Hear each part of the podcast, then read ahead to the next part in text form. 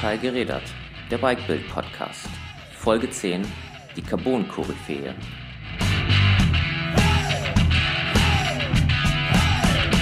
Markus Stork ist Gründer und Geschäftsführer von Stork Bicycle. Der Autodidakt entstammt einer fahrradverrückten Familie, verkaufte schon als kleiner Bub im elterlichen Fahrradladen seine ersten Bikes. Später, mit nur 22 Jahren, gründete er dann sein eigenes Unternehmen und räumte mit seinen leichten Carbon-Rennradrahmen viele Design- und Innovationspreise ab. Aber auch elektrobetriebene Räder und ein Scooter sind mittlerweile im Portfolio der Itsteiner. Wir reden mit Markus Stock über seine Kindheit, sein Out-of-the-Box-Denken, die Möglichkeiten und Grenzen von Carbon und wie er seine Autoaffinität mit der des Zweirads unter einen Hut bekommt. Mein Name ist Daniel Eilers und ich wünsche viel Spaß beim Zuhören. Mir gegenüber sitzt Markus Stork. Markus Stork ist äh, 55 Jahre alt und Gründer und Geschäftsführer von Stork Bicycles. Ähm, Stork kennt man wahrscheinlich, auf vielen Rennradrahmen ist es geprintet. Ähm, eine sehr renommierte Marke, die eine hohe Reputation genießt. Und äh, Markus Stork ist auch, wird auch als Vordenker oder Visionär bezeichnet. Ähm, ich habe mir so drei Themen überlegt, Markus, die, die wir besprechen. Ähm, ich glaube, da kommt noch ein viertes dazu, das Thema CO2. Ähm, aber lass uns mal ähm, mit ähm, den ersten drei Themen beginnen. Also ich möchte mit dir über Carbon reden. Ähm, Carbon als Werkstoff, was ist möglich, was ist sinnvoll, wo sind die Grenzen? Für mich auch spannend, wie leicht darf ein Rennradrahmen oder soll ein Rennradrahmen überhaupt noch werden? Dann das ähm, Thema, ähm, das Verhältnis zwischen ähm, Fachhandel und, und Online-Versand oder halt ähm, platt ausgedrückt, wie findet der Fahrradkäufer das richtige Fahrrad? Dazu habe ich ein eigenes Konzept entwickelt, das Konzept 4.0, glaube ich, heißt es. das kannst du dann auch mal darstellen und erklären. Und auch das Thema E-Bike würde ich gerne mit dir anschneiden. Ihr habt jetzt auch einen E-Scooter im Sortiment, habe ich gesehen, auch eine ganz spannende Geschichte. darüber wollen wir reden. Aber bevor wir ähm, mit den Themen anfangen, die Leute wollen ja auch wissen, ähm, wer du bist, was du machst, wo du herkommst, wie lange du schon Fahrräder designst und so weiter. Ähm, erinnerst du dich noch äh, an dein erstes Fahrrad, was du sozusagen visuell wahrgenommen hast? Und welches war das?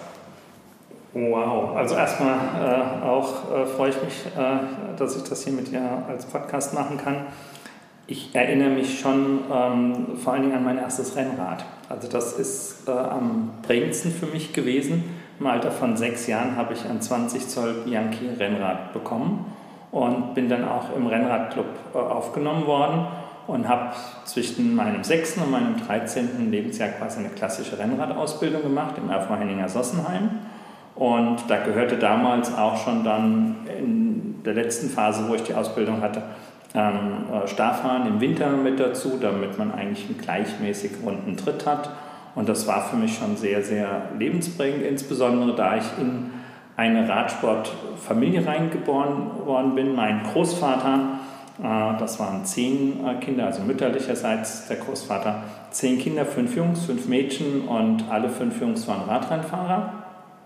Ähm, mein, meine Mutter wusste dann, wenn sie einen Radrennfahrer mit nach Hause bringt, dann hat sie quasi offene Türen und hat sich dann in einen Radrennfahrer, also in meinen Papa, äh, verliebt und mhm. hat ihn mit nach Hause bekommen und äh, da war sozusagen das auch von der väterlichen Seite noch äh, geprägt. Und insofern kann ich schon sagen, eine sehr, sehr starke Prägung mit dem Thema Fahrrad. Da hat sich im Prinzip alles äh, immer drum gedreht äh, bei uns. Und äh, mein erstes Rad hatte ich mit zweieinhalb, konnte relativ schnell frei fahren. Und mein erstes Fahrrad habe ich im elterlichen Laden verkauft an meine Eltern mein Vater hat 1969 einen Fahrradladen äh, übernommen nach seiner äh, Karriere. Er war dann auch noch Vertreter in der Fahrradbranche und hat er sich mit dem Fahrradladen selbstständig gemacht. Meine Eltern haben den LKW abgeladen und der drei Käse hoch ähm, stand quasi da und hat den Laden bewacht. Und dann kam ein Kunde rein und wie meine Eltern vom LKW abladen wieder zurückkamen, habe ich ein Fahrrad verkauft.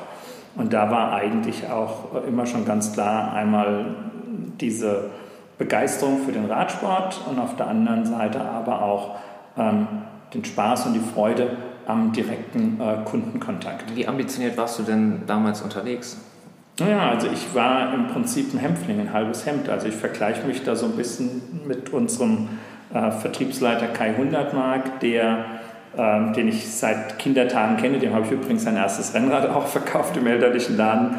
Und ähm, der war auch, sage ich mal, so ein halbes Hemd, wie ich das also war. Und das prägt einen natürlich als äh, Radfahrer ungemein, weil du musst gerade, äh, wenn jemand dann Kopf schon größer ist mit acht oder mit zehn, musst du halt mehr Leistung bringen. Du musst mehr trainieren, du musst äh, da anders unterwegs sein. Und ich habe ähm, dann auch eben Radrennen gefahren, war ganz in Ordnung, ganz, unter, ganz gut unterwegs. Und mit 13 hat man dann festgestellt, dass ich nur eine Niere habe. Und das hat dazu geführt, dass ich keine Radlizenz mehr bekommen habe. Aber ich glaube, ich würde heute auch nicht hier sitzen, wenn das Ereignis damals nicht äh, gewesen wäre. Deswegen glaube ich auch Dinge, die im ersten Moment für jemanden ein Schock sind oder ganz schlimm sind, haben vielleicht dann auch noch ein gutes Ende oder führen dann halt zu einem anderen Ausgangspunkt. Hast du in dem Moment dann deine Straßenradkarriere an den Nagel gehängt Klar. oder bist du dann halt auch äh, freizeitmäßig weitergefahren? Ja, das immer. Ich bin also ähm, mein gesamtes Leben bis heute jedes Jahr immer Fahrrad gefahren. Also es gab Gott sei Dank keine großen Unterbrechungen jetzt gesundheitlich und ich fahre seitdem ich im Prinzip denken kann, äh, Fahrrad und es gab nie eine Unterbrechung. Also es, es gab nicht eine Phase, wo ich jetzt sage, jetzt habe ich satt, ich habe jetzt keinen Bock mehr auf Radfahren. Äh, und äh, das war auch dann eben nicht nur das Rennrad, sondern ich habe auch den Mountainbike-Trend nach äh, Deutschland gebracht elterlichen Laden hatte ich Kontakt ähm, ähm, mit amerikanischen Soldaten. Also meine Eltern, beziehungsweise schon meine Großeltern haben nach dem ähm, Zweiten Weltkrieg, ähm, mein, da muss man ein bisschen weiter hinaus, mein, mein Großvater hat sich verweigert, eine Waffe in die Hand zu nehmen, hat gesagt, er wird nicht auf einen Menschen schießen. Das muss man sich vorstellen. Im Zweiten Weltkrieg war das eigentlich eine relativ schlimme Sache, aber nicht, weil er feige war, sondern weil er gesagt hat, er möchte keinen Menschen. Er ist dann bei der Feuerwehr gewesen in Frankfurt. Und als der Krieg zu Ende war, haben meine ähm, Großeltern angefangen, haben amerikanische Soldaten in der Familie aufgenommen, immer zu den ganzen Feiertagen. Das heißt, ich bin als Kind schon groß geworden mit einem Onkel John, Onkel Mike und Onkel was nicht, also mit den ganzen amerikanischen Soldaten. Dadurch hatte ich eine sehr, sehr enge Prägung auch mit den USA. Habe dann den ähm, deutsch-amerikanischen Freundschaftsclub in Frankfurt äh, eine Fahrraddivision gemacht und mein Vater oder der elterliche Laden, in dem ich auch von 1980 bis 1986 Fulltime gearbeitet habe, hatte dann sehr, sehr viele amerikanische Soldaten. Darüber bin ich dann mit Mountainbikes in Kontakt gekommen und habe dann so die ersten Mountainbikes im elterlichen Laden nach Deutschland ähm, äh, gebracht. Das war damals äh, Kendel. Am Anfang waren das sogar noch Packtaschen und Kinderanhänger. Dann mhm. kamen erst die Fahrräder. Und, ähm, ja, die mein, Packtaschen kommen jetzt wieder, glaube ich. Ja, und mein, mein ähm, Gründungskapital meines, meiner Selbstständigkeit war die Vermittlung von Specialized nach Deutschland. Das mhm. heißt, ich habe in Los Angeles die Marke Specialized gesehen, habe gesagt, super spannend, müssen wir holen. Dann haben wir die Stückzahlen gehört, die die Amerikaner sich vorgestellt haben, haben gesagt, also das können wir knicken, das funktioniert nicht. Und dann habe ich das Ganze zu Reichschmitten Starosta nach Frankfurt vermittelt und das Geld, was ich dafür bekommen habe, war dann das Gründungskapital meiner Firma. Was mich nochmal interessieren würde zu deiner äh, einen Niere, merkst du dadurch eine Beeinträchtigung in deiner Leistungsfähigkeit eigentlich? Ähm, Oder hat das irgendwelche Auswirkungen auf deine Leistungsfähigkeit? Ja, also ähm, der Mineralhaushalt ist teilweise halt so ein Thema, was eine, was eine große Rolle äh, spielt, weil du musst halt schon schauen, dass das im Einklang ist. Seitdem ich aber, ich lebe jetzt sehr, sehr viele Jahre gluten- und laktosefrei mhm. und äh, seitdem ist das eigentlich überhaupt kein äh, Thema mehr. Ähm, man hat damals gesagt, wenn man stürzt, also man hat einen Radunfall und fällt dann auf, äh, unglücklich auf die Niere, dann ist das äh, von einem Jugendlichen nicht zu entscheiden, ob er weiter den Sport betreiben möchte, weil im schlimmsten Fall ähm, hängst du an der Dialyse und damals war die Lebenserwartung als Dialysepatient nicht sehr hoch und deswegen hat man es verboten, dann eine Lizenz zu geben. Und ich habe es beim Sport also nicht äh, gemerkt und ich wusste bis zu meinem 13. Lebensjahr wusste ich es ja gar nicht. Ich hatte eine ganz normale äh, Entzündung, war beim Urologen, der hat ähm, geröntgt damals und er so, hups, ähm, äh, wir haben nur eine Niere. Ja, und die ist halt sehr, sehr groß. Und ähm, ich habe keine Beeinträchtigung dadurch. Ich achte, was ich äh, natürlich zu mir nehme, mhm. äh, weil mein Vater hatte auch Nierensteine gehabt. Und dann gehst du halt sorgsam mal um mit dem, was du in dich halt reinstopfst. Das ist wie mit der Gluten-Laktose-Intoleranz. Alles, was ich esse, was ich trinke, schaue ich immer, was es ist und dann ist man deutlich bewusster. Hast du dann, ähm, machst du eine spezielle äh, Diät sozusagen? Also lässt du gewisse Dinge weg? Ähm, ich oder? Äh, war in der Spitze auf, äh, ich schätze mal so 40 bis 50 Lebensmittel allergisch. Okay, krass. Und bin in Thailand ähm, vor langer Zeit äh, dann fast verstorben, weil ich einen Histaminschock äh, hatte. Ähm, hatte dort mehrere, äh, sage ich mal, Erlebnisse, wo du dich eigentlich vom Leben verabschiedest. 24 Stunden später nur 20 Prozent der weißen Blutkörperchen. Und ähm, dann kam nochmal ein Fall und erst äh, eine Weile später hat man dann festgestellt, dass es Lebensmittelintoleranzen sind. Und seitdem ich das Ganze meide, habe ich ähm, so Themen wie Heuschnupfen, das habe ich mein ganzes Leben fast mit mir rumgetragen. Ich habe meine Ernährung umgestellt, dann war das weg. Mhm. Was aber das Spannende ist, äh, deutlich weniger Erkältungskrankheiten und was ich noch viel spannender finde, eine deutlich bessere Leistungsfähigkeit. Mhm. Okay, lass uns nochmal wieder zurück zu deiner Vita. Du hast während der ähm, Schulzeit äh, dann äh, gejobbt in dem Radladen von deinen Eltern. Dann, was hast du nach der Schule gemacht? Also ich habe ähm, äh, mit 14 Jahren eine Filiale noch ähm, geschmissen nach der Schule. Meine Eltern hatten dann in Frankfurt Sossenheim noch einen zweiten Laden. Das heißt, nach der Schule bin ich in den Laden und habe den Laden geschmissen dort. Ähm, dann hatte ich eine Ausbildungsstelle als ähm, Bankkaufmann und meine Lehrerin hat auf meine Eltern eingewirkt und hat gesagt, äh, studieren, Markus soll studieren. Und dann habe ich das mit meinen Eltern besprochen und dann haben meine Eltern gesagt, nein, wir brauchen nicht im Laden, du machst da schon so viel. Und dann bin ich in den elterlichen Laden äh, gegangen und habe dann dort angefangen, wirklich Fulltime ganz normal äh, zu arbeiten. Dann kam 1986 die Gründung. Kurze Zwischenfrage, bereust du das, dass du äh, heutzutage, dass du nie studiert hast? Na, ich glaube, das ist Quatsch. Also äh, man, man, wenn man daher geht, ähm, äh, das Leben nimmt seinen Lauf und ich bin ein super glücklicher und super happy Mensch. Und ähm, ich habe mal, also damals gab es noch so einen Fragebogen, was wirst du mal äh, später und was äh, für ein Beruf kommt für dich in Frage? Und da kamen bei mir dann äh, drei Berufe raus, die ich äh, heute extrem spannend finde, weil ich schon glaube, dass die mich als Menschen in einer gewissen Art und Weise relativ gut äh, beschreiben. Also das eine war Architekt, das heißt, es hat etwas mit Design, mit mhm. Formen, mit statischen Dingen äh, zu tun. Ähm, das andere war Rechtsanwalt. Das ist sicherlich auch, was manche Menschen dann vielleicht nervt. Ich bin, was so Dinge anbelangt, also manche würden sagen rechthaberig, wenn man sich aber im Recht fühlt, dann kämpft man auch für Recht. Also ich mhm. finde, das ist eine für mich eher positive Eigenschaft, also nichts Negatives. Und das Dritte wirst du nie drauf kommen, wenn ich dich frage, das war Priester. Nee, das hätte ich jetzt nicht gedacht. Ich auch nicht. Aber, jetzt aber wenn Maler ich, oder irgendwas, irgendwas nee, nee, Kreatives. Nee, also mhm. wenn ich das jetzt heute aber mal mit, mit mir äh, vergleiche, wie sich mein Leben verändert hat und auch durch meine Frau. Ich bin jetzt äh, 19 Jahre mit meiner Frau Helena verheiratet und sie hat äh, extrem viel Spiritualität in mein Leben äh, gebracht. Wir haben einen Verein gegründet, der sich mit einer tibetanischen Heilkunst befasst, mit einer energetischen Heilung. Das konnte ich früher gar nicht mit meinen normalen Zahlen. Ich bin eher so der Zahlenmensch, mhm. also Bankkaufmann hätte auch noch zu mir gepasst.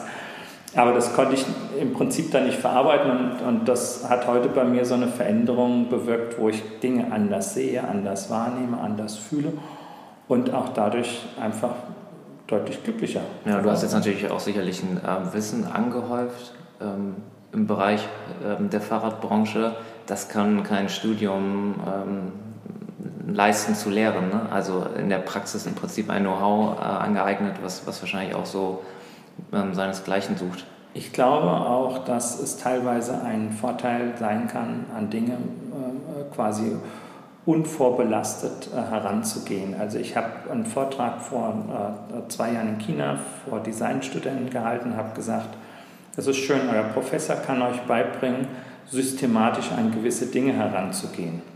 Aber was genauso wichtig ist, dass ihr out of the box denkt, dass ihr einfach an einem Traum, an einer Vision dementsprechend festhält. Weil wenn der Professor euch sagt, das geht nicht, weil es bis jetzt noch nie ging, dann würdet ihr nie an so etwas arbeiten. Und das ist für mich immer so ein Credo, äh, wenn ich ein Produkt auch entwickle oder designe, dann bin ich out of the box. Ich sage einfach und dann, everything is possible. Als du damals als, als kleiner Knirps ähm, Räder verkauft hast in dem Laden deiner Eltern, hattest du da schon den Gedanken, irgendwie hätte ich auch gern mal ein Fahrrad, wo mein Name draufsteht, was Klar. ich an Leute verkaufe? Aber Logo. Also ich sag mal, ähm, Helena würde jetzt sagen, das ist so eine Ego-Frage. Ja? Also, äh, aber auf der anderen Seite, glaube ich, ist das auch was, ähm, was ganz, ganz Schönes. Man kreiert etwas, ähm, es wird mit einem in Bezug gebracht und ich schenke mit den Produkten, die ich designe, auch Freude. Und ich habe einen tierischen Spaß im direkten Kundenkontakt auch heute. Das heißt, ich bin in Social Media viel unterwegs und jeder Kunde kann mich anschreiben und bekommt dann auch eine Antwort. Und ich denke, das ist ein ganz wichtiger Punkt dabei. Das ist stark. Das Produkt, also das, was draufsteht, ist sozusagen auch drin. Aber da gibt es eben halt auch den, den Menschen, der das Ganze designt und der immer seine Messlatte sozusagen an die Produkte anlegt. Das heißt, wir haben Produkte präsentiert auf Messen und haben sie dann noch nicht auf den Markt gebracht, weil sie nicht perfekt waren. Mhm. Und das ist etwas, was viele Menschen in meinem Umfeld vielleicht auch ein bisschen äh, nerven. Ich kann halt auch pedantisch und ich kann auch, äh, sage ich mal, perfektionistisch veranlagt sein. Und äh, Helena würde auch sagen, ich bin extrem strukturiert. Also Dinge laufen bei mir schon auch äh, nach Sachen ab und dann gibt es aber Sachen, wo ich ähm, einfach mal schwenke und wo dann auch die Mitarbeiter sagen, boah, was macht dann jetzt für ein Strategieshift? Aber wenn ich etwas glaube, dann stehe ich dafür ein und ziehe es mhm. dann halt auch dementsprechend durch. Hast du mal bei anderen Fahrradmarken gearbeitet oder hast du dann gleich deine eigene gegründet? Ich habe für andere Fahrradmarken designt und zwar für jede Menge. Aber ich habe nicht äh, als, als, Freier oder wie kann man sich das vorstellen? Oder warst du dort Auftragsarbeit. angestellt? Nee, nee, Auftragsarbeit. Auftragsarbeit. Also ich ähm, halte mich schon für einen äh, Teamplayer. Also ich habe auch schon im Unternehmen andere äh, Gesellschaften. Momentan haben wir einen sehr großen Gesellschafter auch bei uns im Unternehmen drin. Aber ähm, Teil des Erfolges ist es eben auch, Dinge äh, nach vorne zu bringen, ohne dass sie jetzt äh, wie in einem Tank, äh, in einem großen Tanker, sage ich mal, Ewigkeiten diskutiert werden und fünfmal um. Also ich glaube, es ist auch wichtig, wenn man eine Entscheidung gefällt hat, glaubt dann etwas, dann eben halt nach, nach vorne zu machen. Wie kann man sich das vorstellen? Du, du sagst, glaube ich, von dir selbst, oder hast du gerade gesagt, du bist Designer, du designst die Räder. Heißt das auch, dass du sie entwickelst oder wo fängt Design an, wo hört Design auf, frage ich mich dann. Also ich würde vielleicht mal so einen, so einen normalen klassischen Vorgang mal beschreiben. Sehr gerne, dann kriegt man so ein Gefühl mit, wie passiert etwas. Es gibt ähm, mehrere Möglichkeiten. Einmal, du hast schon ein Produkt und sagst, du kannst es besser machen.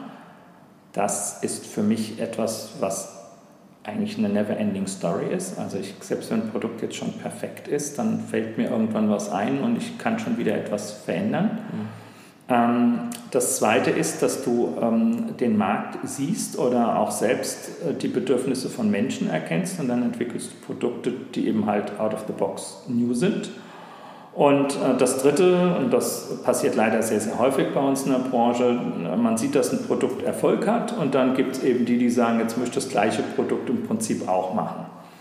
Und ich würde sagen, die meisten Produkte, die wir entwickeln, fallen eigentlich eher so in die Kategorie 2 rein, also neue Bedürfnisse, neue Ideen uns dann dementsprechend halt äh, umsetzen.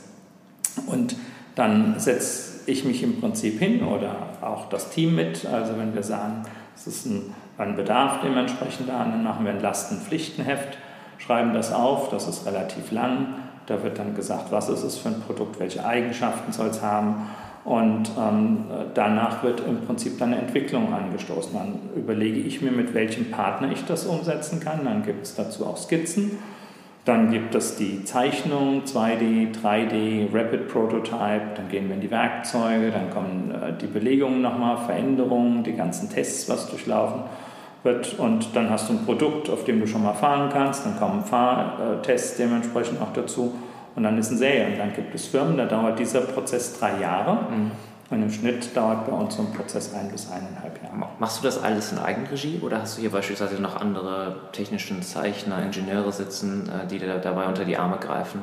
Also ähm, zu sagen, es wäre eine One-Man-Show wäre falsch, aber man kann schon sagen, dass äh, das alles durch Hände, durch, durch die Hände von mir im Prinzip läuft und dass es dann über meinen Tisch läuft. Was ich nicht mache, ich mache keine äh, fertigen Zeichnungen. Das würde zu viel Zeit rauben. Das heißt, da habe ich verlängerte Werkbänke. Das sind entweder dann äh, Unternehmen, die es für mich machen oder Kooperationen mit Universitäten oder aber auch unsere Lieferanten, die dann teilweise 50, 60 Ingenieure sitzen haben, wo ich dann sage, hier ist quasi äh, die Aufgabenstellung, hier sind die Skizzen, hier sind die Dimensionen, hier ist die Geometrie und die setzen dann am Ende des Tages die Zeichnung um. Dann bin ich bei den Belegungsplänen nochmal involviert, bei den Werten, die der Rahmen natürlich haben soll, welche Steifigkeitswerte, Gewicht, Lebensdauer, was für eine Lebensdauer der Rahmen haben muss. Und äh, beim Testen bin ich genauso wieder äh, dann dran. Deswegen, du hast unten in unserem Store hast du ein paar Fahrräder gesehen und sehr häufig gehört, das ist mein Fahrrad. Und das ist eben, weil ich die ganzen Dinge dann halt auch Probe fahre. Mhm. Nimm uns mal mit, ähm, wie groß ist dein Unternehmen, wie viele Mitarbeiter hast du, wie lange gibt es dich schon? Also gegründet als ähm, äh, Einzelunternehmung 1986, ähm, äh, als Marke Stork. Nehmen wir mal das Rad von 1977 nicht mit rein, weil da gab es einen Bruch und ähm, ich habe dann 1995 in den USA nochmal neu gestartet mit Stork USA äh, haben wir im nächsten Jahr 25-jähriges Jubiläum. Also Fulltime arbeiten in der Fahrradbranche 39 Jahre, selbstständig in der Fahrradbranche 33 Jahre, Markenjubiläum nach neuer Zeitrechnung äh, dann 25 äh, Jahre. Mitarbeiter haben wir momentan knapp unter 30 Mitarbeiter.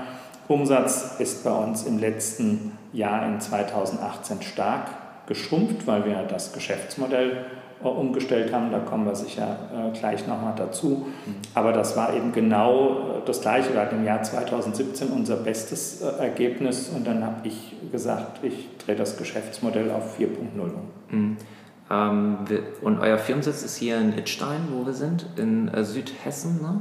Ich bin gebürtiger Frankfurter, okay. bin dann quasi einmal quer durch den Taunus äh, gezogen und ähm, habe mich hier jetzt niedergelassen mit dem Unternehmen, weil wir einfach äh, aufgrund der, ähm, sage ich mal, Vorstellungen, die ich hatte, wie ein Gebäude ausschauen sollte, die Nähe zu Frankfurt, äh, aber auch die Grundstückspreise und alles, die idealen Voraussetzungen gefunden habe. Und ähm, hier bin ich in meinem Trainingsrevier. Wir haben den Feldberg, wir schauen auf den Feldberg. Äh, das ist also dann ja, eine Abendrunde. Das ist eigentlich ein Frevel, dass wir jetzt nicht Fahrrad fahren, aber. Stimme ich dir zu.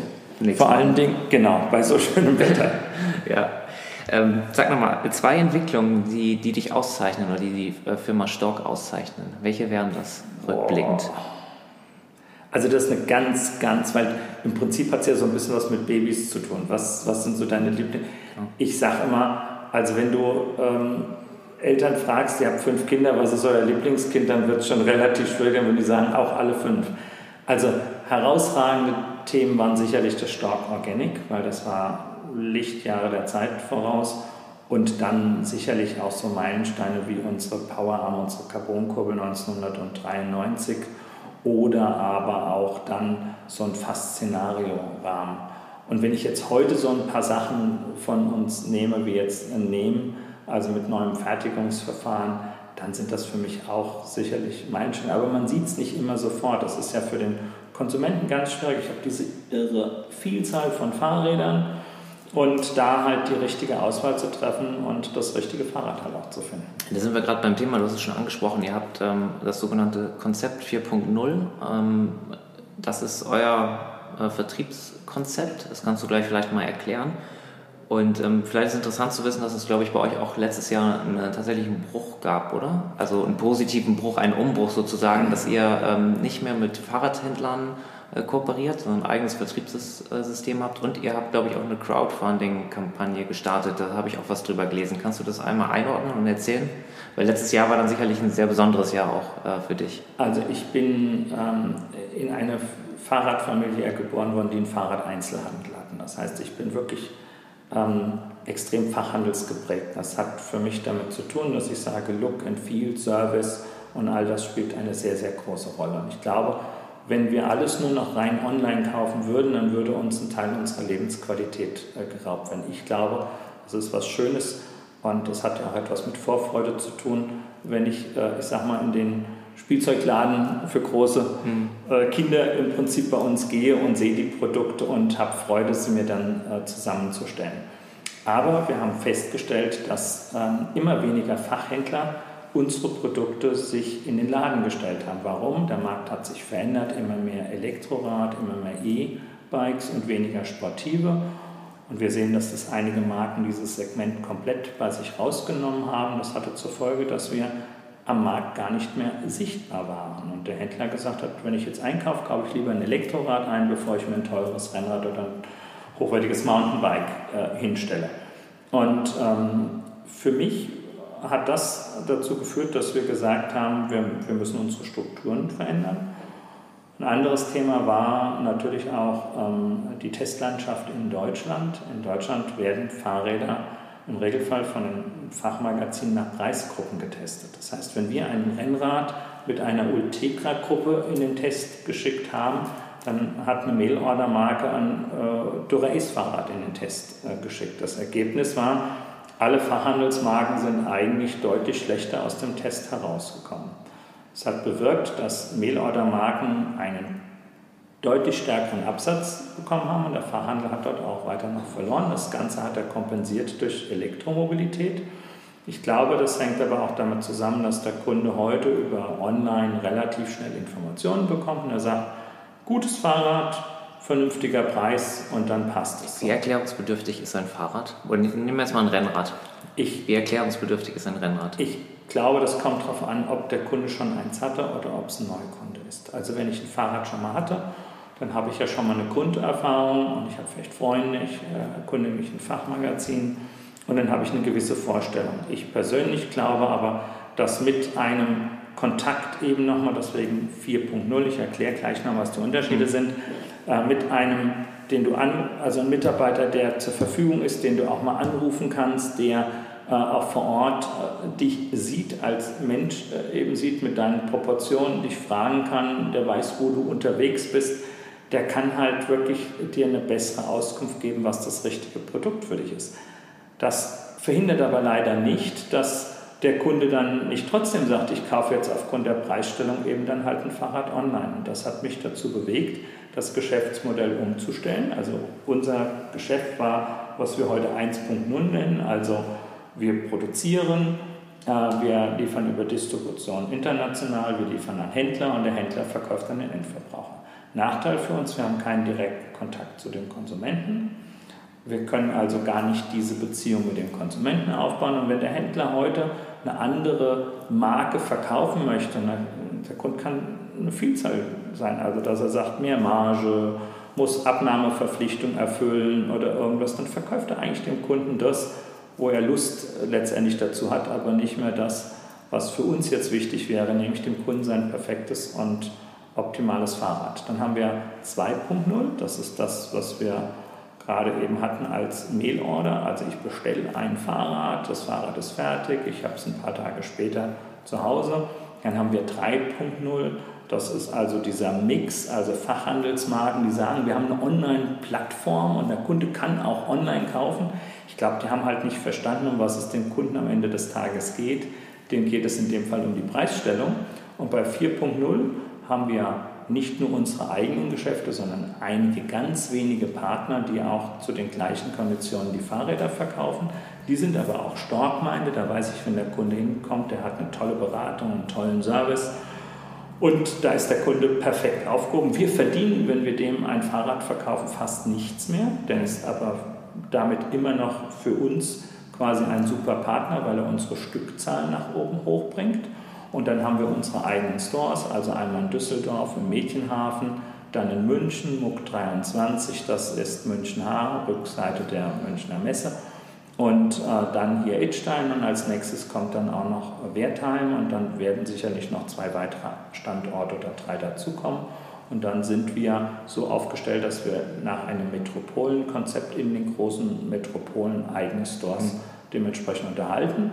Und bei 4.0 kann der Kunde eben einmal durch diese Mail-Order-Tür durchgehen. Also er hat diese Preisstellung, ähm, die er bei Online eigentlich erwartet. Und auf der anderen Seite hat er das Erlebnis, äh, aber vor allen Dingen aber auch Fitting, individuelle Bedürfnisse, die erfüllt werden, dann in unseren äh, Stores oder Kostet das dann noch extra, so ein nein, Fitting? Nein, das ist bei uns bei dem Fahrrad eben ein wichtiger Punkt, dass wir sagen, wenn du dein Fahrrad bei uns online kaufst und du holst es in einem Store ab, dann hast du eben auch noch dieses Fitting mit dabei. Jetzt mal Hand aufs Herz, macht dich das nicht traurig, dass das Fahrradbusiness letztlich ein Preiskampf ist, bei dem die Kleinen es sehr viel schwerer haben als die Großen? Also ich stelle mir das vor, ich gehe jetzt als Käufer in einen Radladen, habe ein gewisses Budget und dann werden mir zwei Räder präsentiert. Meinetwegen jetzt noch äh, für 2000 Euro oder zweieinhalb, zwei, äh, 2500 Euro, zwei Carbonrahmen und an dem einen ist halt ein Ultegra dran und an dem anderen eine 105er.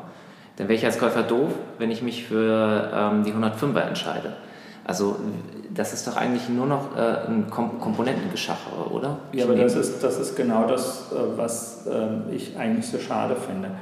Äh, wir nehmen so viel oder wir packen so viel Know-how und so viel Ingenieurskunst in unsere Produkte und es fühlt sich anders an. Wenn du ein Stork-Fahrrad fährst und es Probe fährst, dann habe ich das Fahrrad verkauft. Aber wer, wer spürt das? Wer spürt Nein, das? die Frage ist, wer kommt in den Genuss? Also spüren tust du es und es liegt daran, dass wir auch äh, Fahrräder anders äh, konstruieren, dass wir sie proportional äh, im Carbon-Bereich bauen, also unterschiedliche Querschnitte für unterschiedliche Rahmenhöhen. Und du spürst das, das ist von der Wahrnehmung. Und 105er zu einer Ultegra-Gruppe in der Blindvertestung, die würdest du nicht spüren. Die Fahreigenschaften spürst du. Aber es ist natürlich viel leichter, dem Kunden zu sagen, da ist aber eine Ultegra dran. Deswegen zwei Herzen in meiner, in meiner Brust. Also auf der einen Seite, ich finde es super schade, weil ich bin immer noch derjenige, der sagt, stationär ist etwas Wichtiges und auch etwas, was ich nicht aufgeben möchte. Auf der anderen Seite bin ich aber auch selbst Konsument und schaue. Und wenn ich jetzt heute beim Fahrradkauf 1000 Euro sparen kann zu einem vergleichbaren Produkt, dann ist das ja eine Motivation, weil ich sage, die 1000 Euro kann mein Radurlaub in Mallorca schon sein. Und dafür habe ich natürlich auch volles Verständnis. Deswegen haben wir ganz klar gesagt, wir brauchen eine Preisstellung, die eben so preislich attraktiv ist, dass der Konsument sagt, das ist für ihn ein No-Brainer. Und wir verbinden es aber mit dem, was eben noch wichtig ist, Look, Feel, Service, Vermessung und das richtige Sitzen auf dem Fahrrad. Damit geht ja wahrscheinlich um eine Minimierung der Marge einher. Wie kann man das aufwiegen, außer über hohe Stückzahlen? Also ähm, dadurch, dass wir früher die Marge an die Händler abgegeben haben, ist das eine Mischkalkulation. Das heißt, wir müssen deutlich mehr Produkte selbst verkaufen, damit das funktioniert. Deswegen war es auch im Jahr 2017 tolles Geschäftsjahr, 2018 mit der Umstellung super hartes Geschäftsjahr, hat äh, extrem viel Stress mit sich gebracht. Wir sind im Jahr 2018 52 Prozent in unseren eigenen Stores gewachsen und dieses Jahr werden wir schon Richtung 100 Prozent Wachstum laufen. Das hat immer noch nicht das kompensiert, was wir durch die ähm, ähm, Fachhändler und das internationale Geschäft, weil wir können ja nicht einen Preis in Deutschland haben und verkaufen das Produkt in Frankreich zu einem anderen Preis, sondern wir mussten dann auch unsere ganzen Distributionspartner, obwohl wir dort noch keine Strukturen haben, mussten wir äh, dementsprechend ja auch aufkündigen. Und ich kann heute sagen, die anderen Marken sitzen in einer ganz, ganz, ganz, ganz äh, für sie schwierigen Falle drin denn der Konsument ist heute so, dass er sagt, äh, die Preisstellung muss stimmen und ähm, sie können einfach die Struktur nicht verändern. Also wenn ich sehe, dass es für uns extrem schwierig war, die Struktur zu verändern und stelle mir vor, jetzt ist es ein großes Unternehmen, was sehr, sehr viel Umsatz verliert, dann würde ich bezweifeln, dass man das überlebt. Mhm. Ihr habt ja nicht nur die Struktur verändert, würde ich mal sagen, sondern auch das Sortiment ähm, erweitert. Also es ist jetzt echt breit gefächert mit äh, E-Bikes, äh, E-MTBs, mit einem E-City-Rad, was du mir gerade gezeigt hast, was ganz spannend ist, was vielleicht in die nächste oder übernächste Ausgabe bei uns kommt. Und äh, ein E-Scooter habt ihr. Ich bin mein ganzes ähm, Leben eigentlich äh, immer mit technischen Produkten unterwegs äh, gewesen. Und da zählen Autos genauso dazu eben wie Mobilität. Mein erstes E-Bike-Projekt war 1999. Wir haben aber das äh, Problem oder die Schwierigkeit, dass wir nicht so gefundet sind und nicht das Geld haben, alles auf einmal dementsprechend lostreten zu können. Und wir haben eine Entscheidung gefällt, dass wir uns eine ganze Weile auf die sportiven, auf den sportiven Bereich, ähm, sage ich mal, ähm, ausgerichtet haben und haben über zwei Jahre lang an einer kompletten E-Bike, an einem E-Bike-Sortiment gearbeitet. Also was unser Enduro-Fahrrad, e-Trenic, über e-Trenalin, äh, e-Rebel, unser E-Rennrad Inario, dann unser Rennrad Inario äh, GX als Gravelbike. Ähm, äh, dann kommt eine Urban-Linie, es äh, wird auch etwas kommen, ähm, sage ich mal, für die sportive Mama, also wo wir ein Rad auch haben, was äh, auch einen tieferen Einstieg hat. Dann haben wir das NEM 2 und eben den E-Scooter. Was das Spannende aber bei den ganzen E-Bikes ist, wir haben nicht einen Antrieb von einem Hersteller gekauft, um dort den maximal niedrigen Einkaufspreis zu bekommen, weil wir ein größeres Volumen haben, sondern wir haben für jedes Konzept den richtigen Motor ausgewählt. Also nehmen einen Stadtrad super leicht, dass ich es mit in die Wohnung nehmen kann und damit halt nur zwischen 15 und 17 Kilogramm wiegt und bei den äh, Mountainbikes dann aber auch so ein TQ, der super leistungsfähig ist, das Rennrad auf äh, Fasur. Und was alle gemeinsam haben, sie sind alle Kohlefaser, Carbon und alle mit der größtmöglichen Systemintegration, also Akkus, die im Rahmen drin sind. Und das wäre vor einem Jahr in dieser Art und Weise noch nicht möglich gewesen.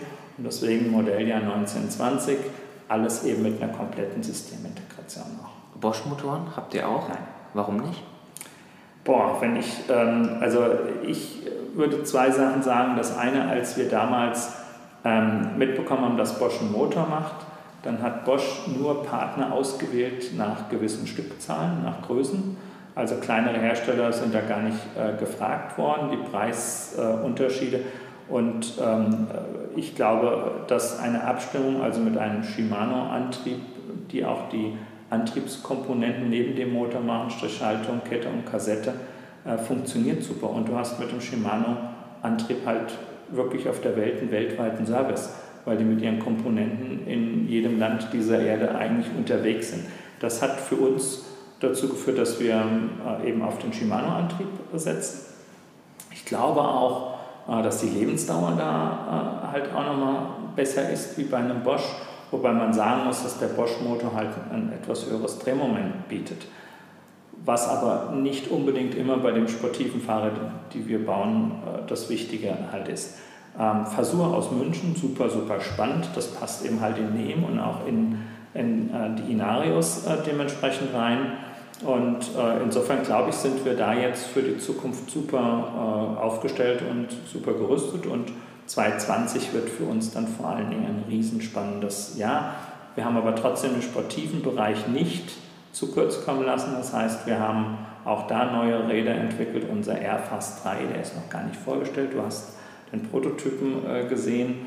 Und äh, dann auch den neuen Aero 3, mit dem der Kai jetzt schon in Hawaii am Rennen teilnimmt bei der Ironman-Weltmeisterschaft. Ähm, und äh, dann unser neues Gravelrad äh, Griggs, super spannend, was aber alle Räder jetzt haben aufgrund dieser neuen Preisstellung dass wir halt super attraktiv sind und dann eben Individualwünsche noch ermöglichen. Und wenn wir das mal aus Kundensicht betrachten, dann hat doch der Kunde in Hamburg eine andere Übersetzung, der möchte andere Strecken damit fahren wie der Kunde in München oder der in der Schweiz, der also noch eine andere Übersetzung braucht. Und bei uns, äh, wir sind Manufaktur, das heißt, jedes Rad wird für den Kunden wirklich aufgebaut.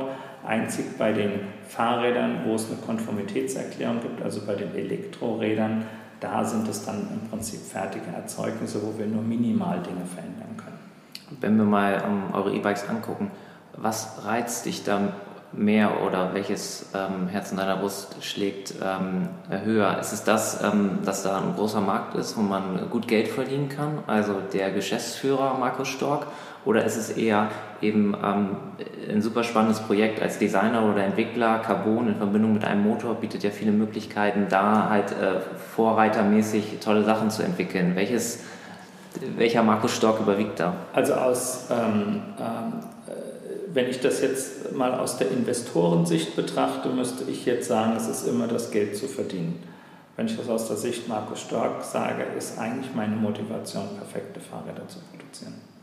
Und deswegen also ist, das schon, ist die Person Markus Stock mehr ähm, Designer, Entwickler als Geschäftsmann? Also ich würde sagen, ich habe eine kaufmännische Ausbildung. Ähm, ich äh, achte schon auch auf Zahlen, ich weiß, was ich da tue, aber ähm, wenn jemand im Unternehmen drin wäre, der eben dort anders agieren würde, könnte das Unternehmen unter Umständen noch erfolgreicher sein. Gibt es ein Projekt, wo du rückblickend sagst, Scheiße, das hat sau viel Geld gekostet, aber es war gut, dass wir das gemacht haben, auch wenn es sich nie äh, rentiert und wieder einspielt?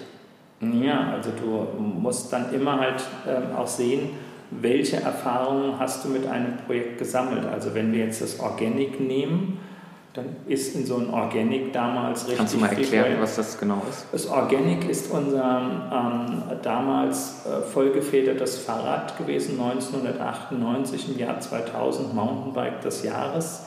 Virtueller Viergelenker, Vollcarbon, alle Züge im Rahmen integriert für ein Cross-Country-Rad 110 mm Federweg. Da hat man mich für verrückt äh, erklärt, das ist heute der Standard, den wir heute im Cross-Country haben. Und ähm, die Entwicklungskosten waren eine Million damals. Und äh, insgesamt wurden vom Organic nur 325 Stück produziert. Also insofern kann man sagen, das hat nicht den Return of Invest gehabt, aber das Organic war die Grundlage für sehr, sehr viele ähm, Entwicklungen, die wir hatten. Und das sind nicht nur Patente daraus entstanden, sondern da sind auch ganz viele Ideen drin, die wir dann in andere Produkte mit einfließen lassen konnten. NEM 2 basiert auf NEM 1. Es ist ein staatliches Förderprojekt gewesen mit der Idee, Rahmenproduktion wieder nach Europa, Strich nach Deutschland zu holen und keine Transportwege mehr zu haben, also Strich Energieersparnis. Und ähm, die Firma Rea hat jetzt das erste Rad auf diesem Verfahren äh, auch aufgebaut und präsentiert. Und ich finde es einen tollen Ansatz, Fahrräder Rahmen wieder in Deutschland äh, zu produzieren und nicht alles in Asien einkaufen zu müssen. Mhm. Wenn man an Stork denkt, oder so geht es mir zumindest, ähm, ich denke immer schnell an Carbon. Also 2004 war das, glaube ich, da habt ihr ja das erste Mal einen Rahmen unter ein Kilogramm gedrückt. Ähm, ich hatte es ja schon in der Einleitung gesagt, ähm, Carbon, wie weit, wie, weit, wie weit kann man diesen Werkstoff noch äh, treiben? Oder gibt es, äh, gibt es da Grenzen? Warum setzt ihr viel auf Carbon und nicht mehr auf Aluminium? Kannst du ähm, die Beweggründe dafür nennen? Ja, also ich ähm, bin äh, technologie-driven und äh, habe erst mit Stahl gearbeitet, Titanium, Aluminium, dann acht Jahre Gary Klein die Aluminiumräder mitentwickelt, dann auch Produkte in Magnesium gebaut und seit 1993 Eigenentwicklung mit dem Werkstoff Kohlefaser.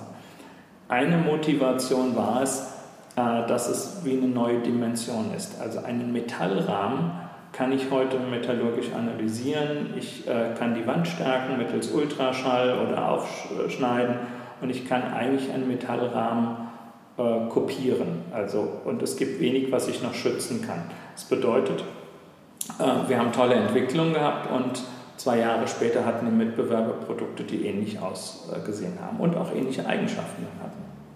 Bei Kohlefaser ist es so, ähm, dass ich eben eine weitere äh, Geschichte noch mit reinbringe. Das ist die Belegung, also welches Material ich einsetze, was es für eine Zugfestigkeit hat ähm, äh, und ähm, äh, welche Richtung die Faser liegt, in welcher Reihenfolge die Faser dementsprechend drin liegt. Das heißt, ich kann in einem Werkzeug den schlechtesten Fahrradrahmen der Welt haben und ich kann aus dem gleichen Werkzeug den besten Fahrradrahmen der Welt bauen.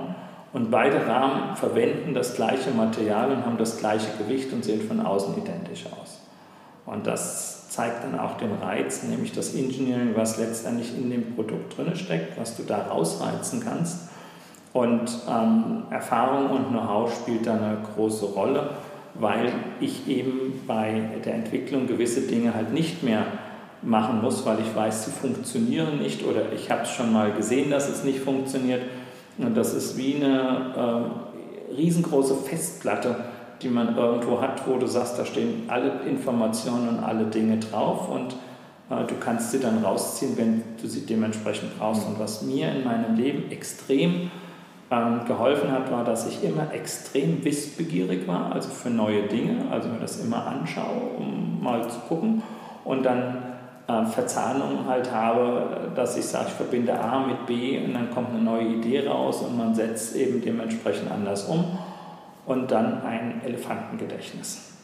Also meine Eltern hatten damals 1000, über 1000 Fahrräder im Bestand und ich wusste jedes Rad ohne Computer mit Rahmenhöhe, was für Reifen drauf sind, was es kostet und wo es hängt und wo es im Laden ist. Und das hat irgendwo sicherlich in Kindertagen mein Gedächtnis so äh, gut geschult, äh, einkaufen ohne Einkaufsliste und all diese Sachen, das kommt mir heute extrem zugute, dass ich also dann die Erfahrung, die ich äh, gesammelt habe mit Produkten, dann in so einer Situation wirklich dann halt ziehen kann und äh, kann darauf aufbauen. Und ich mache das halt sehr, sehr viele Jahre und mit den Werkstoffen und ähm, dann ist das für mich ein, ähm, ich sag mal, natürlicher Prozess. Also wenn ich heute ein Fahrrad mache, dann brauchen wir selbst, du hast ja gesagt, wir haben den ähm, Rahmen mit unter 1000 Gramm ähm, gebaut, das war der Szenario 0.9 und damals habe ich so ein ich habe meinen Sport auf die Fahrradentwicklung ja verlagert, ein Battle gehabt mit dem Peter Denk, der hat den Scott-Rahmen gemacht und beide Marken waren damals zeitgleich und haben quasi einen, einen Rahmen unter 1000 Gramm gebracht. Und dann hat der Peter Denk in einem Interview gesagt, wie viel Rahmen sie ähm, gebraucht haben, um zu diesem Ergebnis äh, äh, zu gelangen. Und dann habe ich gesagt, okay, dann gäbe es meine Firma schon nicht mehr. Also und das ist dann mein Wettkampf, wo ich sage, mit relativ schmalen Ressourcen ähm, tolle Produkte zu designen, die dann aber auch relativ schnell eine Marktreife dann erreichen müssen, weil ich nicht fünf Jahre irgendwo mir jetzt erlauben kann, da irgendwo rumzudoktern. Und äh, jetzt sind wir aktuell mit dem Anario 2.0 Signature bei 670 Gramm Rahmengewicht. Mhm. Ähm, das ist eine Ansage.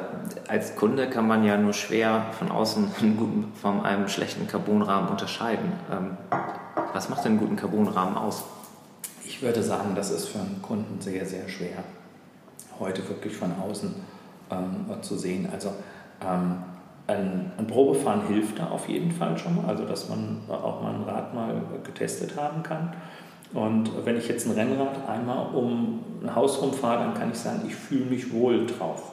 Aber wie das Rad sich im höheren Geschwindigkeitsbereich anfühlt, ob das, das eine ja gewisse der, Sterbigkeit Das ist ja gerade der Punkt, ähm, wenn ich das mal ein, wenn ich da einhaken darf. Also man setzt sich drauf und fühlt sich wohl und dieses äh, Wohlfühlen kommt von Komfort. Aber wie verhält sich das Fahrrad? Ist es auch steif? Äh, wie, genau. Oder ist es auch meinetwegen auch, auch, gut leicht kann man messen, aber wie verhält es sich am Berg? Oder wie verhält es sich bei einer Abfahrt, wo man 80 runterfährt? Ist es dann noch stabil? All das kann man ja nicht simulieren bei einer kleinen Probefahrt. Das ist genau der Punkt und das ist eben auch eine Vertrauensfrage. Weil wir packen da extrem viel Energie rein. Wir bauen deswegen Rahmen proportional. Also der größere Fahrer hat eine höhere Steifigkeit beim Rahmen, der kleinere hat mehr Komfort, weniger Steifigkeit, weil er einfach nicht in den ähm, Bereich äh, auch reinkommt. Und da muss der ähm, Kunde sich A, erst einmal wirklich darauf verlassen. Und spannenderweise haben wir ja heute Magazine, die gewisse Werte äh, quasi auch noch äh, ausdrücken, wo man also mal einen Anhaltspunkt auch dazu hat. Aber was die nicht erfassen, sind dann auch nochmal ähm, Faktoren, wie äh, fährt das Rad sich äh, tatsächlich. Also ein Lenkwinkel und äh, eine ein geändertes Oberrohr, einen anderen äh, Gabelvorlauf kann sich ja kein Kunde heute oder die wenigsten würde ich jetzt sagen vorstellen, was das für Fahreigenschaften macht. Für mich ist es ein Kochrezept. Das heißt, ich weiß, was macht was und kann es dementsprechend in ein Produkt mit reinpacken. Und das sind auch genau die Feedbacks, die wir von den Kunden bekommen, die dann sagen, ich bin ja ganz viele gegeneinander Probe gefahren, ich habe mich jetzt auf ein Rad von dir gesetzt und es fährt ganz anders. Ich kann aber auch nicht immer sagen, was ich mache, weil ansonsten würde es kopiert werden. Also als wir das erste Mal nach außen gegangen sind und haben gesagt, wir bauen proportional, haben es in unseren Katalog reingepackt, kam zwei Jahre später die Firma Specialized und hat eine weltweite Kampagne aufgezogen, sie wären die ersten, die proportional gebaut haben. Da haben wir das schon über zehn Jahre gemacht. Das heißt, wenn du etwas nach außen bekundest, dann kann dein Mitbewerber direkt reingehen. Ich habe heute ja mal gezeigt, Directional Pending Stiffness oder Hysteresis Flex, was wir da in die Produkte reinbauen. Das zeigen wir dem Kunden, wenn er hier bei uns ist, dann kriegt er die Technologien erklärt.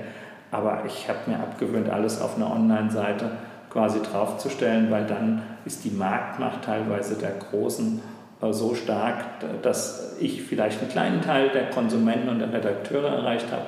Die sind so groß, also so eine Marke wie Specialized die ist 200 Mal so groß wie wir oder 300 Mal so groß. Die haben eine andere Marktmacht äh, da hinten dran stehen.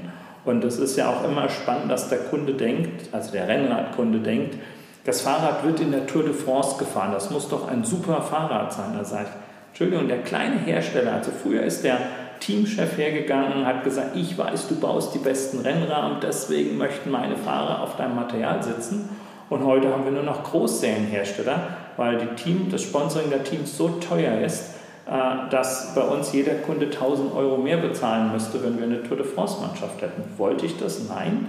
Als Kunde möchte ich es auch nicht haben. Also machen wir das äh, in dem Stil nicht und es macht auch da keinen Sinn. Und es wird beim Radsport das Material gefahren, wo am meisten Geld dafür bezahlt wird. Wo möchtest du denn gerne mit der Firma Stork hin? Also möchtest du ähm, groß wachsen, doppelt so groß werden oder möchtest du weiter ähm, als Premium-Hersteller gelten. Ähm, hast du eine Vision, wo du in fünf oder zehn Jahren mit Stork sein möchtest? Definitiv. Also äh, die Stückzahl muss wachsen. Das ist auch relevant, sonst können wir diesen Innovations, ähm, diese Innovationsgeschwindigkeit irgendwann nicht mehr mitgehen, weil die Produktzyklen werden deutlich kürzer. Also während wir früher Fahrräder hatten, die sechs, sieben Jahre immer noch outstanding waren, dann müssen wir heute alle drei Jahre im Prinzip schon ein wirklich top neues Produkt aus dem Köcher ziehen. Und äh, insofern brauchen wir mehr Stückzahlen. Ich habe die Vision, deutlich die Stückzahlen nach oben äh, zu bewegen, aber ich werde nicht hergehen und möchte ein Giant werden oder ein Track oder ein Specialized, weil das würde dann meinem Premium-Anspruch nicht mehr gerecht werden. Und das war auch ein Spagat, den wir jetzt hatten mit äh, der Preisstellung, weil wir haben unsere Fahrräder aufgrund dieses Geschäftsmodells 4.0 im Schnitt um 35 Prozent nach unten runtergedrückt. Dann haben Kunden auch gefragt und haben gesagt, ja, seid ihr jetzt nicht mehr Premium? Da sage ich, Premium ist doch das, wie das Produkt sich fährt, was es für eine Qualität hat, dein Einkaufserlebnis. Das Preisschild, was dran ist, ist dann im Prinzip erst das Zweite. Und ähm, das hat, sage ich mal, super gut halt funktioniert, weil der Kunde äh, versteht das. Er setzt sich immer noch auf ein Starkfahrrad drauf und wir werden nicht hergehen und werden ein Fahrrad anbieten, was 600 Euro kostet. Heißt das, du würdest äh, sagen, ähm, ein, ein Storkrahmen ist ein Specialized oder Trackrahmen überlegen, besser? Du, das wäre schlimm, wenn ich das nicht sagen würde. Dann würde mich interessieren, warum. Ähm, relativ. Oder wo, wo man das, woran man das spüren könnte. Also ich kann dir jetzt nicht das Kochrezept äh, komplett verraten, aber ähm, ich habe mal ähm, Dinge verändert, die eigentlich in der Branche gesetzt waren und damit äh, eine andere Fahreigenschaft, die du heute auf dem Papier im ersten Moment nicht siehst, die aber der Kunde dementsprechend spürt. Also wo der Kunde merkt, das Rad fährt sich in der Kurve anders, es äh, agiert anders. Und das Zweite ist einfach, dass ähm, wir hier ähm, ganz anders Produkte äh, entwickeln. Also wenn wir jetzt das Team bei uns nehmen, wir haben jede Menge Radfahrer, wir haben Profis mit dabei, wie ein Kai, der auch dementsprechend das Produkt fährt. Und das ist nicht eine Mannschaft, von der ich eine Information bekomme, sondern es ist der Vertriebsleiter, der sein äh, Aero 3,5 beim Ironman äh, dementsprechend testet. Und diese Erfahrung fließt in die Produkte ein und dann halt auch sehr, sehr viele Technologien, die wir komplett neu entwickelt haben. Da sind wir auch abgestraft worden, weil vor der Diszeit äh, haben wir immer unsere Ausfallenden ähm, nach hinten geöffnet, weil es einfach formschlüssig ist. Also die Achse hat eine Formschlüssigkeit äh, mit dem Rahmen. Du hast einen besseren Antrieb nach vorne, es ist sicherer, du musst nicht so viel Anpressdruck beim Schnellspanner haben. Nur mal an so einem kleinen Detail. Aber man muss erst mal jemandem erklären, äh, warum das äh, Hinterrad nach hinten rausgeht und nicht nach unten oder nach vorne rausfällt. Und die große Schwierigkeit ist eigentlich das Transportieren der Informationen, weil es gibt Firmen, die sind sehr laut im Marketing und das hört der Kunde und dann denkt er, und dann ist auch nicht zu unterschätzen, teilweise halt die Marktmacht über Anzeigen. Also dass man wirklich sehr, sehr viele Anzeigen draußen hat, damit mehr Testberichte, mehr Testergebnisse hat und der Kunde dann halt eine Marke auch anders wahrnimmt. Mhm. Abschließende Frage zum Thema Carbon. Äh, Carbon und äh, E-Bike, passt das zusammen oder ist Alu die bessere Variante? Naja, äh, die gleichen Vorteile, die wir jetzt auch beim ähm, Rennrad haben, haben wir auch beim Carbon. Also wir haben gerade ein Enduro-Fahrrad, also 180 vorne und hinten Federweg gebaut mit unter 20 Kilogramm. Das wäre mit dem Werkstoff Aluminium nicht möglich. Hinzu kommt, dass Carbon äh, andere Geräuschentwicklung hat, also insbesondere beim E-Bike und es deutlich ähm, formschöner auch zu gestalten ist und auch eine höhere Lebensdauer hat. Ähm, was ist mit der ähm, durch die Motor unterstützten äh, größeren Kraft, die entfaltet wird, das größere Drehmoment, zum Beispiel im Tretlager, ist kein Problem für Carbon? Nein, überhaupt nicht. Im Gegenteil. Also wir müssen da auch immer Äpfel mit Äpfeln vergleichen. Wenn wir immer wieder hören, Carbonrahmen gehen schneller kaputt wie ein Aluminiumrahmen, genau, das hört man sehr oft, ja. dann ähm, vergleicht man einen 900 Gramm Carbonrahmen mit einem 1600 Gramm Aluminiumrahmen. Würde ich jetzt den äh, Carbonrahmen mit 1200 Gramm bauen, dann wäre der Carbonrahmen nicht nur in, Lebensdauer, ähm, ähm, in der Lebensdauer deutlich besser, sondern sogar auch in der Schlagzähigkeit. Das heißt, wir müssen wirklich dann vergleichen, wir haben einen super Leichtbaurahmen versus einen schweren Aluminiumrahmen und dann ist natürlich die Schlagzähigkeit bei dem Carbon etwas niedriger.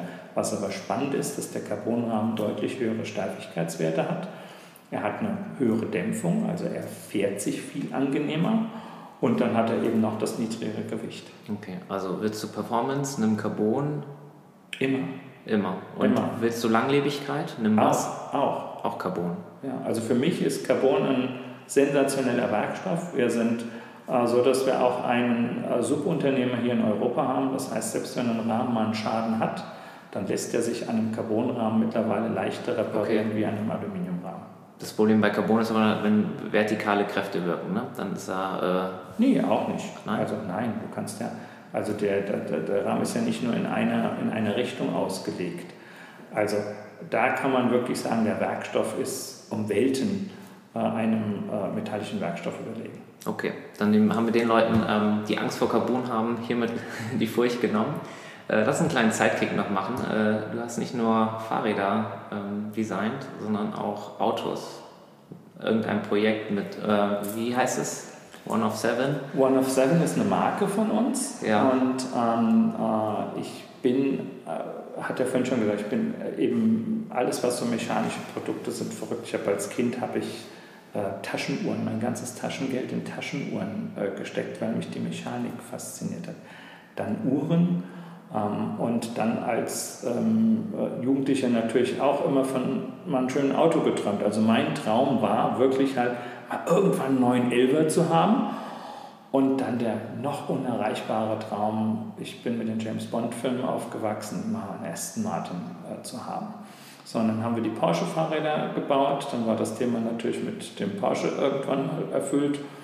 Und dann war das immer noch so ein Traum, ich möchte halt Vielleicht steckt da auch so ein kleiner James Bond in einem drin, ich weiß es nicht, aber auf jeden Fall war das mein Traum, mal halt einen Aston Martin zu haben. Dann habe ich mir einen Aston Martin gekauft und ich bin das Auto das ganze Jahr durchgefahren. Also ich hatte auch nicht das Geld, ein zweites Auto mehr hinzustellen. Dann war also Bist du dann jemand, der das Auto auch ausfährt? Immer. Ich okay. habe auch eine Rennlizenz mal gemacht.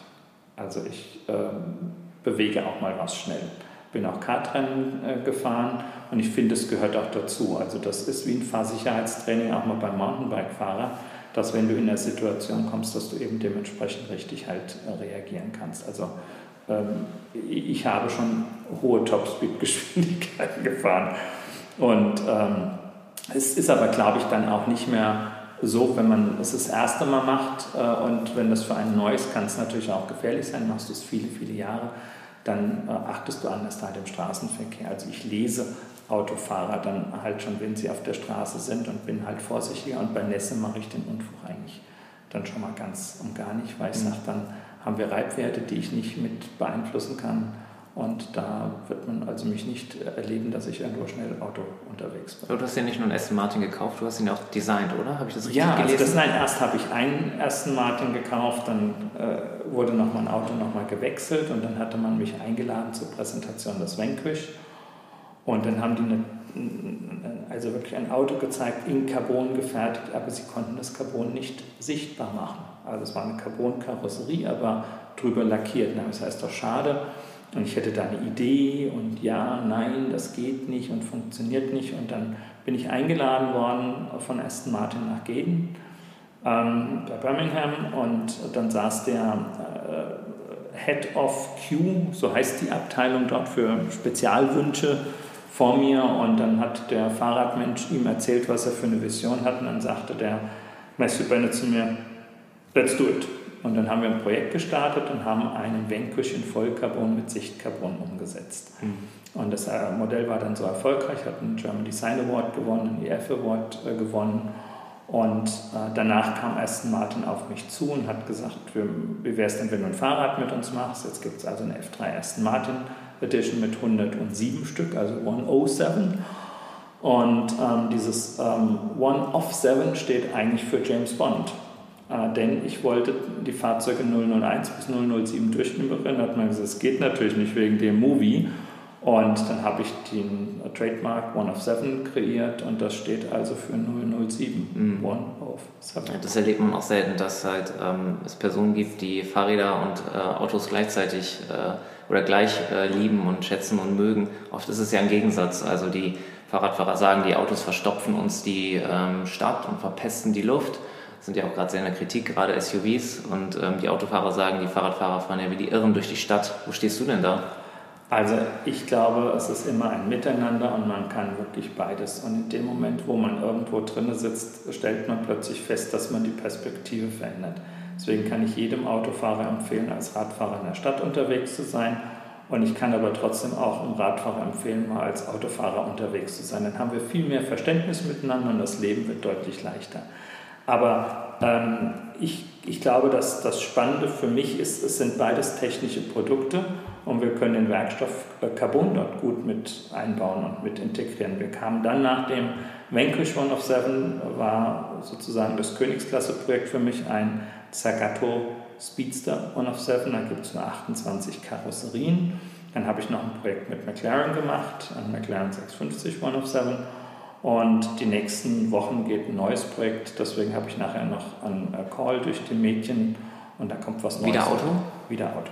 Wie steht es denn um deine CO2-Bilanz, wenn du mit so hochmotorisierten Autos durch die Gegend fährst? Also ganz, ganz ähm, wichtiger Punkt auch dort. Ich halte eigentlich etwas, äh, dass jeder Mensch sich betrachtet, wie ist sein eigener CO2-Footprint, dass er dann dort schaut, dass es wichtig ist, dass wir uns in gewissen Dingen beschränken. Unsere Ressourcen sind endlich. Aber das eine heißt ja nicht, das andere automatisch aufgeben. Das heißt, wenn ich jetzt heute mein Fahrzeug nehme und betrachte, dass ich in vier Jahren äh, 15.000 Kilometer damit äh, gefahren bin, dann sind das 3.750 Kilometer im Jahresschnitt.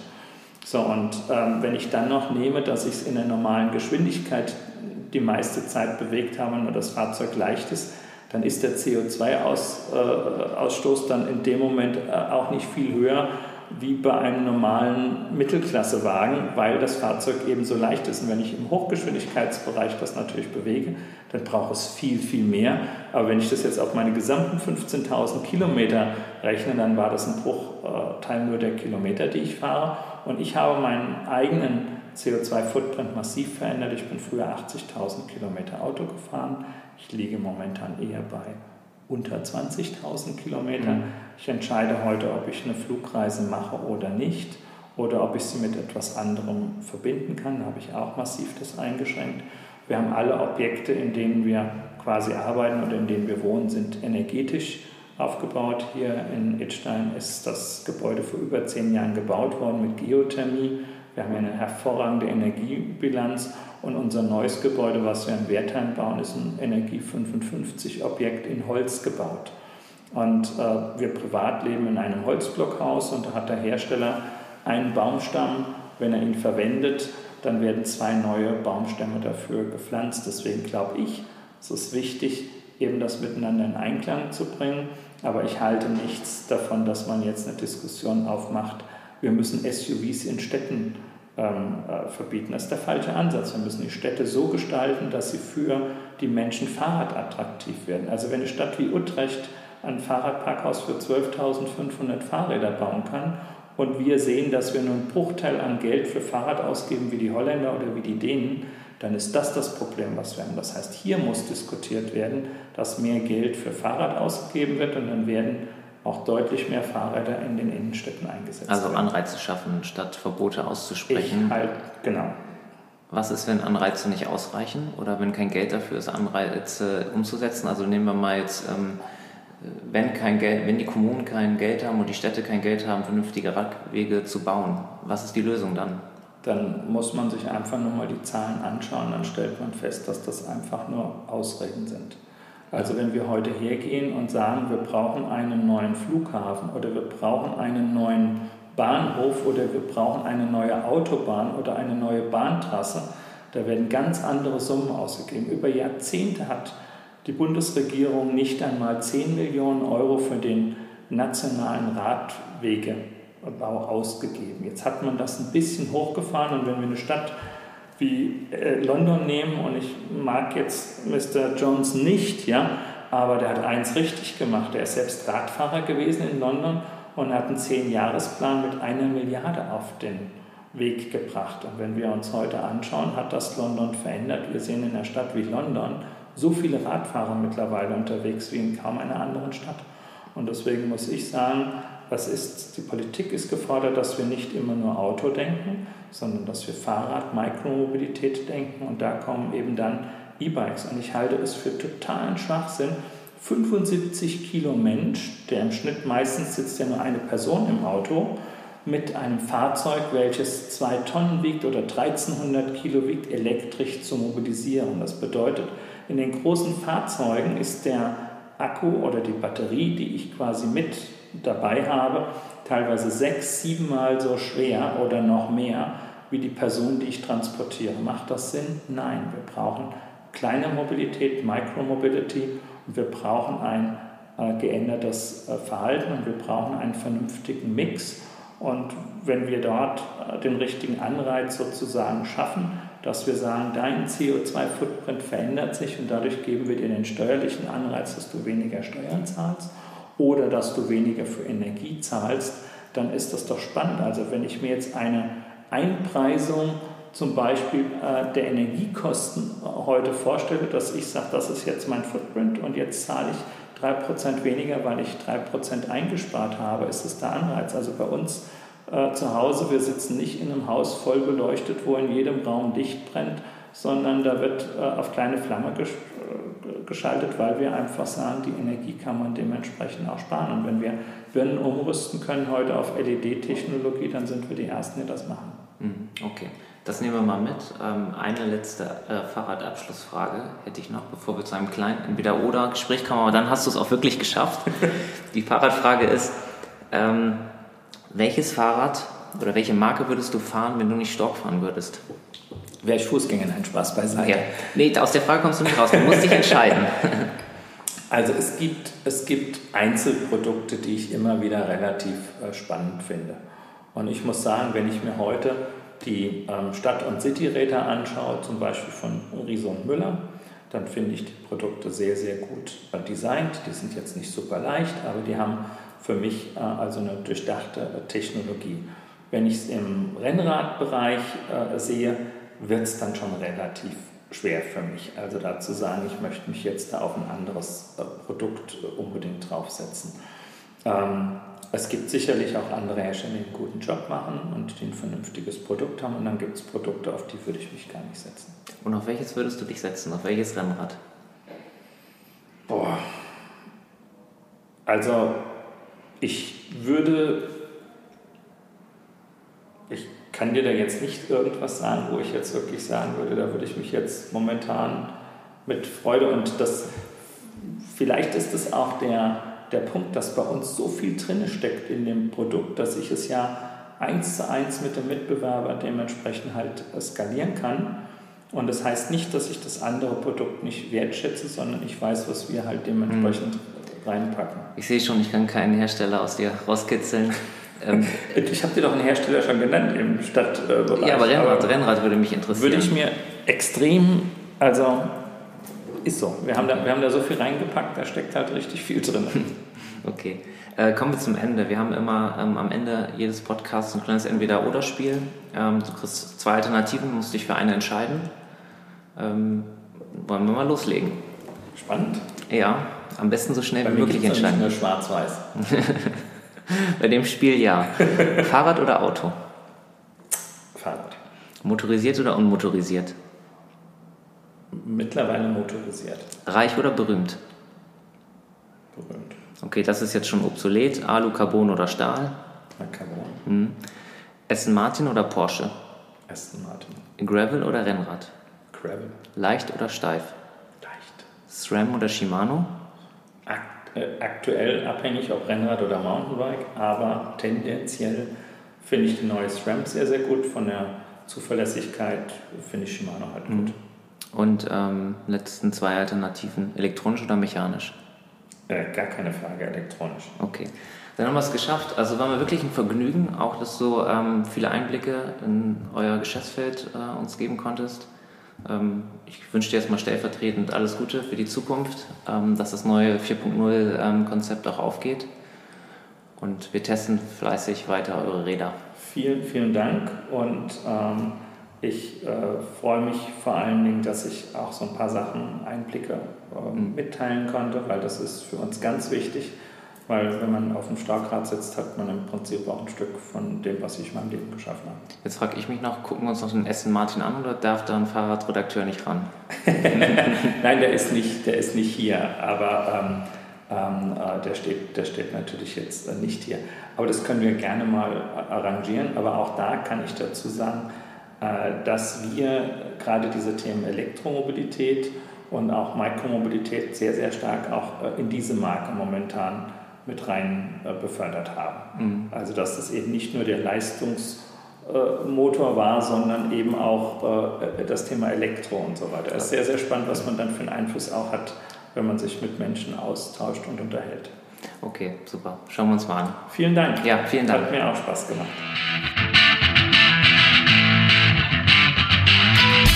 Das war die zehnte Folge unseres Podcasts Total gerädert. Für noch mehr Folgen klickt auf bikebild.de slash podcast oder folgt uns auf Facebook und Instagram. Wir hoffen, es hat euch gefallen und wir würden uns über Kritik und Ideen in den Kommentarspalten freuen.